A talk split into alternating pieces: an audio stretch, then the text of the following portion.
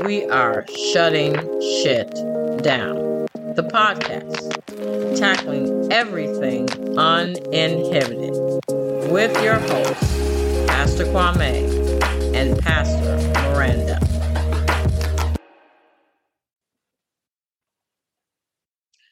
Welcome to Shut Shit Down, talking everything uninhibited with your hosts, Kwame and Miranda. Welcome back for our second episode.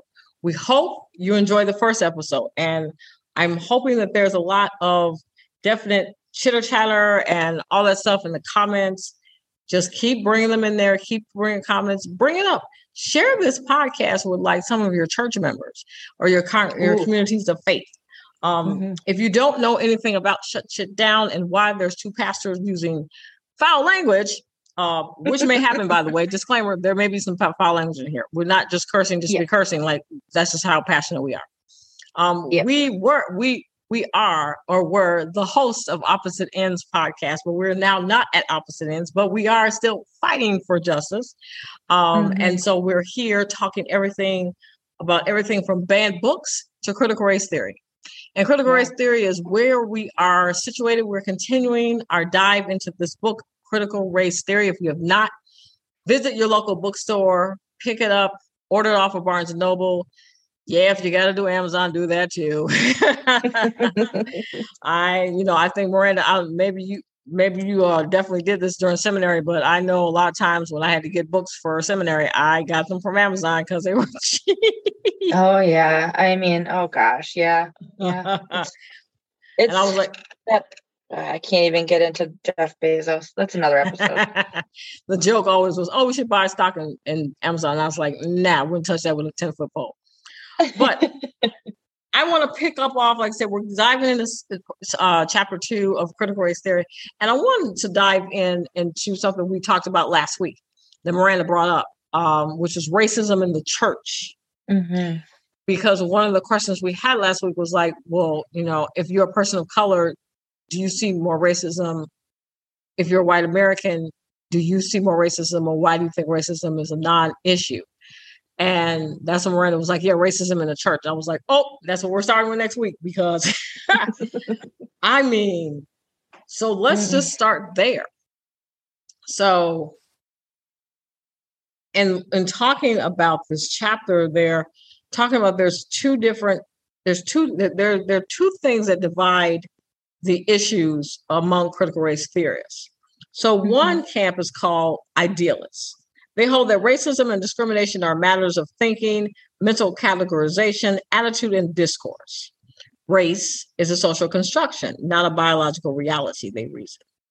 Hence, we may unmake it and deprive it much of its sting by changing the system of images, words, attitudes, unconscious feelings, scripts, and social teachings by which we convey to one another that certain people are less intelligent, unreliable, hardworking, virtuous, and American than others. And so there's this contrast in school, the relativists, relativists.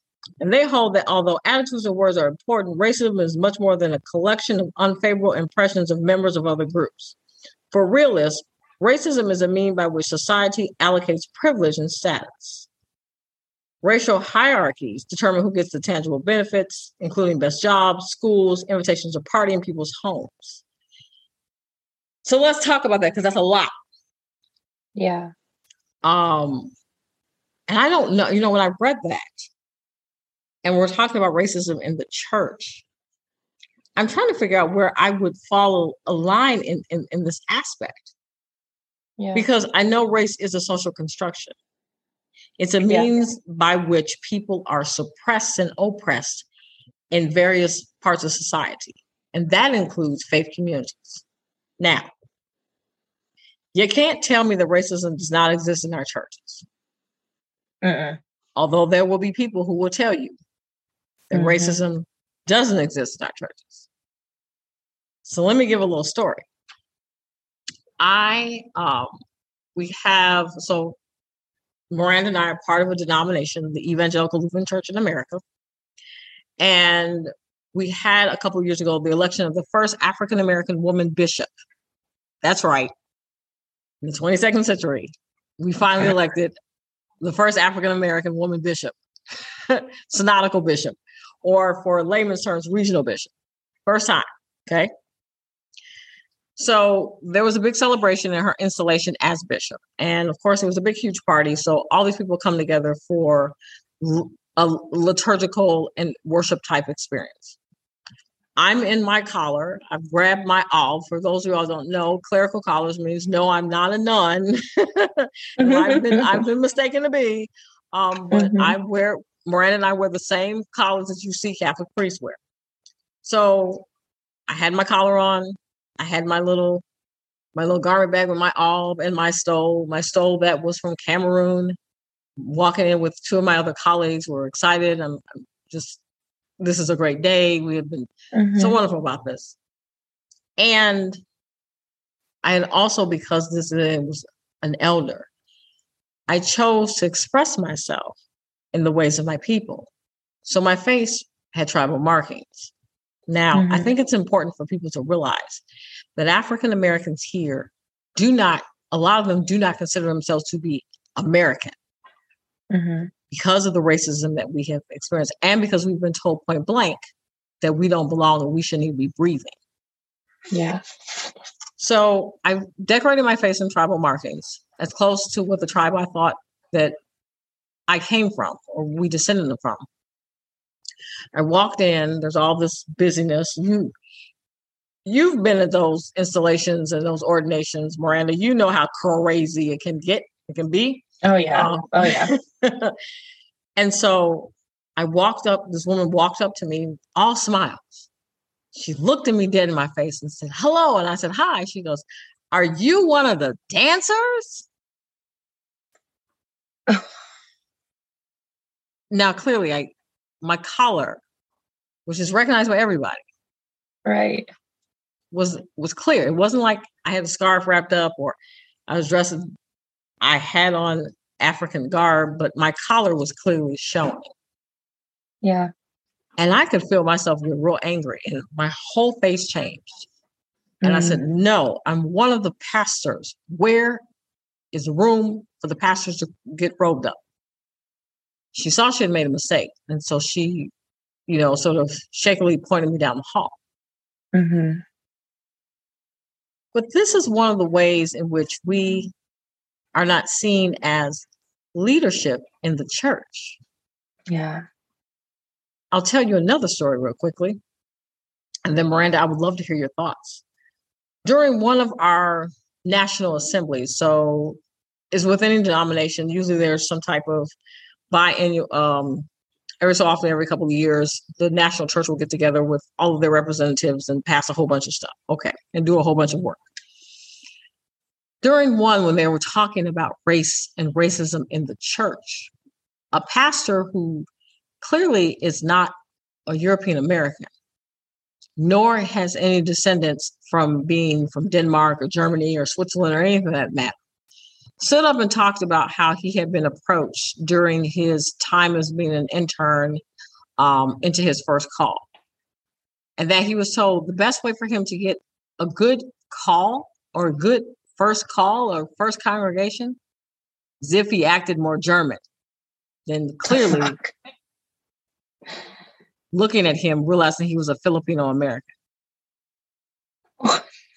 What the fuck? I don't know if I told I, you that. No, I don't know if I. Hey, I've already said the disclaimer, so they know that. I don't know if I ever did, told yeah. you. I don't know if I ever told you that story, Miranda, but yeah. No, you haven't. Yeah. So in front of an entire auditorium of people, he shares the story.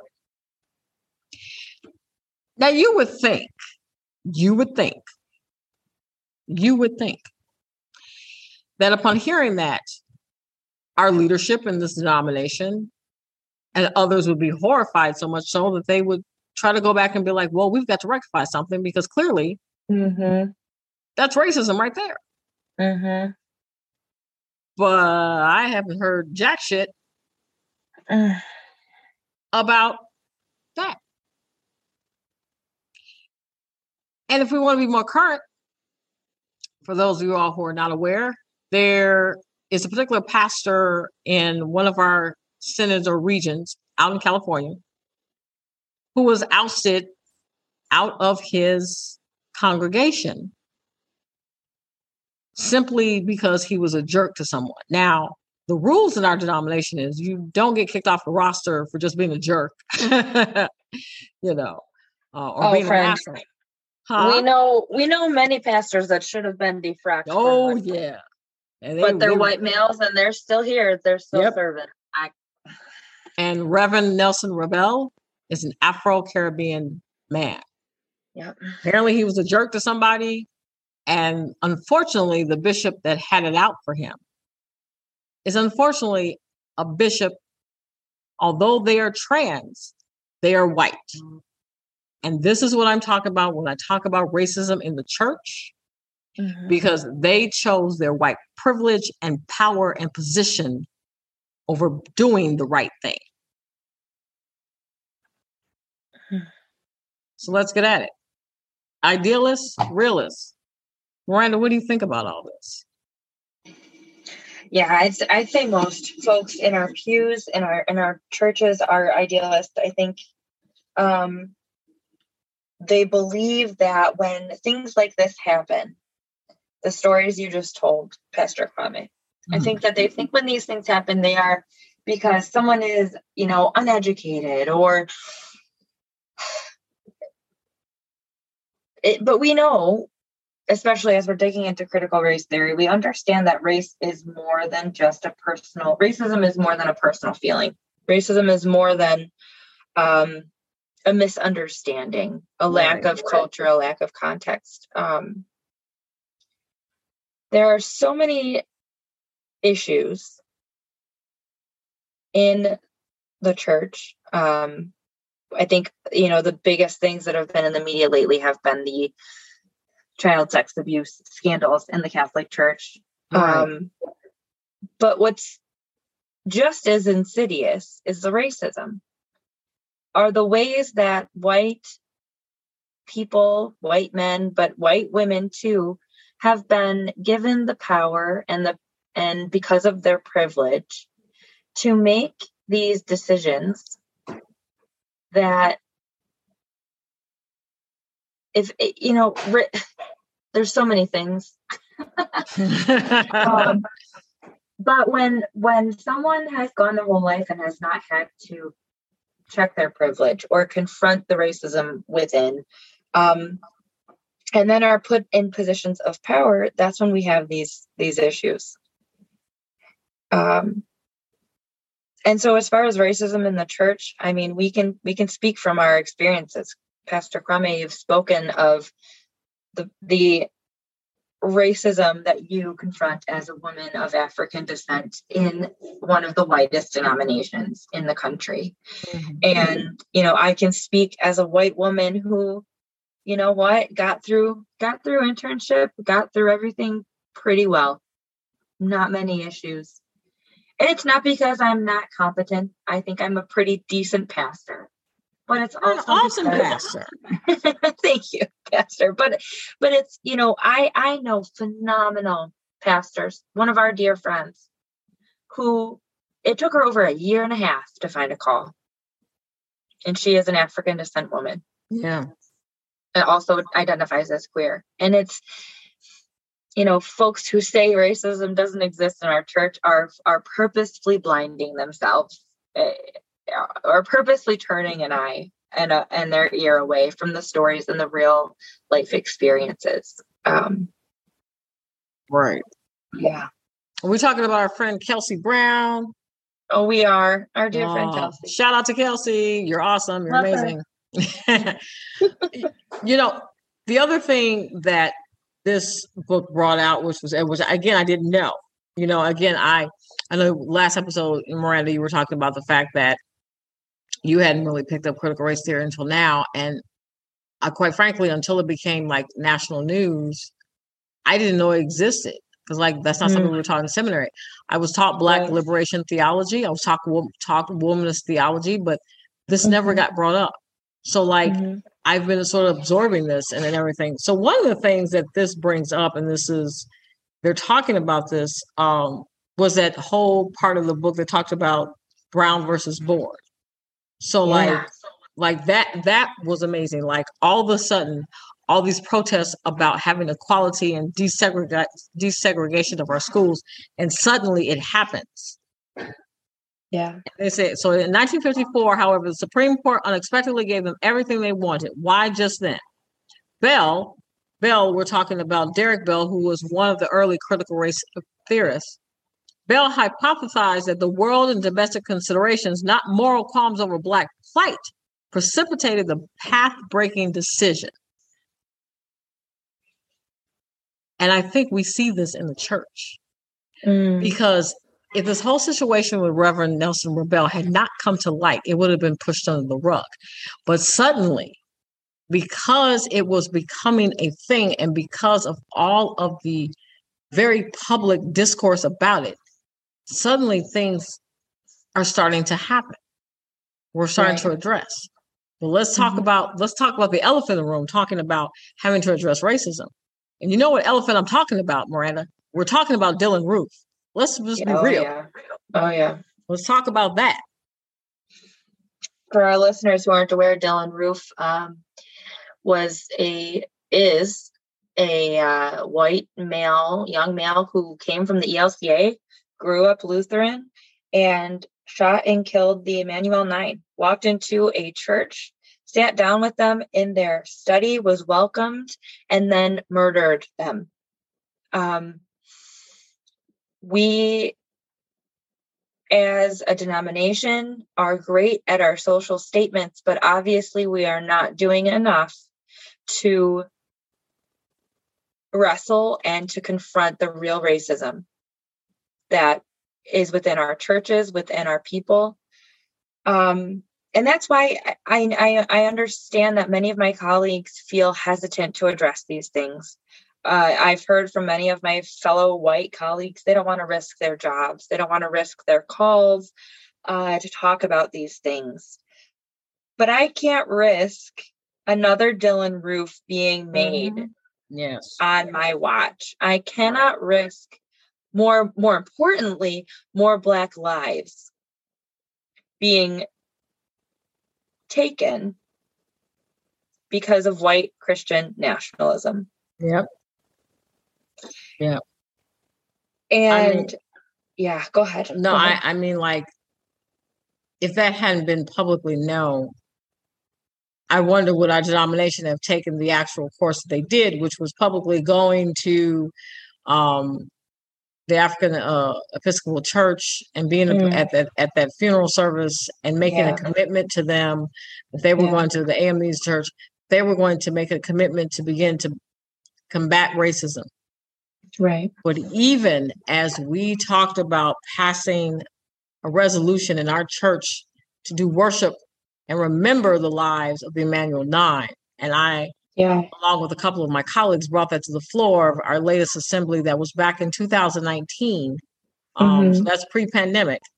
Um, I remember um, actually someone bringing up a question like and I don't remember what it what it was, but it was actually something. It was a mistake in communication, but it really came out to be a white cisgender white man speaking about, well, why do we have to do this? And I'm concerned about this word libations. For those of you all who don't know what libations is, the rite of libations is an important time when we bring into our sacred spaces, um, when we bring to our sacred spaces our ancestors and creator um, before any major worship before any major event, especially when we're talking about uplifting someone. And so, because mm-hmm. he made this comment about libations, that set off a whole thing. And I, by the t- by the time that discussion was over, I was angry. Yeah, I was livid. I was angry because I couldn't believe it. And the next day, that cisgender white man pastor came up to me and apologized. He didn't understand. He was too. And but here's the thing: he was too worried about tradition libations. Mm. Oh my God, we can't be worshiping ancestors. For those of you all who don't know what the rite of libations is, it is not, we do not worship, we do not worship our ancestors. We right. venerate, we honor our right. ancestors. And so like and how many fuck how many fucking Lutheran churches are named after saints? how is it different?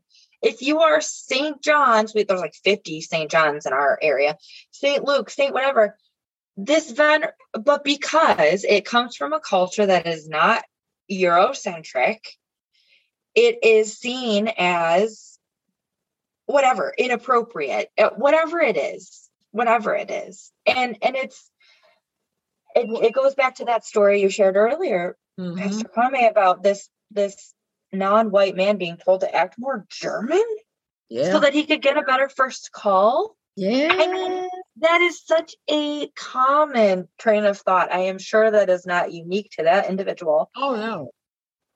Um, we don't we don't talk about that right? We don't address that right we don't talk about Bruno. We don't talk about racism. we don't. We don't talk about Bruno. Well, y'all, there's a lot more to talk about, but we are running out of time. So I'm going to oh. drop a. I, there, there's a lot. Like, so mm. we're we're trying to do these in these these short short increments. But if you want further conversation, if you want the conversation to go longer, please drop a comment in to a, uh, a comment in the comment below here on our Facebook page. But I'm gonna leave this question. I'll post this question. If society agreed to treat everyone, including people of color, exactly the same, would the conditions of communities of color improve very much? Again, in the long or short run. So think about that question, and, and we'll delve into that question a little bit for next time. Um, but it's a lot. I think the whole purpose here is that racism is alive and well in our sacred spaces, and we've allowed the empire, yeah, to infect it. Yeah, we've allowed the empire to guide how we treat one another instead of following the one who calls us to love our neighbor regardless of who that neighbor looks or how they worship or whom they love or how they identify. Doesn't matter. We've got a long way to go, y'all. Amen. Amen. and that's why we call this shut shit down. Talking everything and uninhibited. We'll see y'all next week. Please check out our Facebook page. Please check out our Twitter account. All the things. Keep it rolling. Keep it moving. We love to hear from you. As always, peace.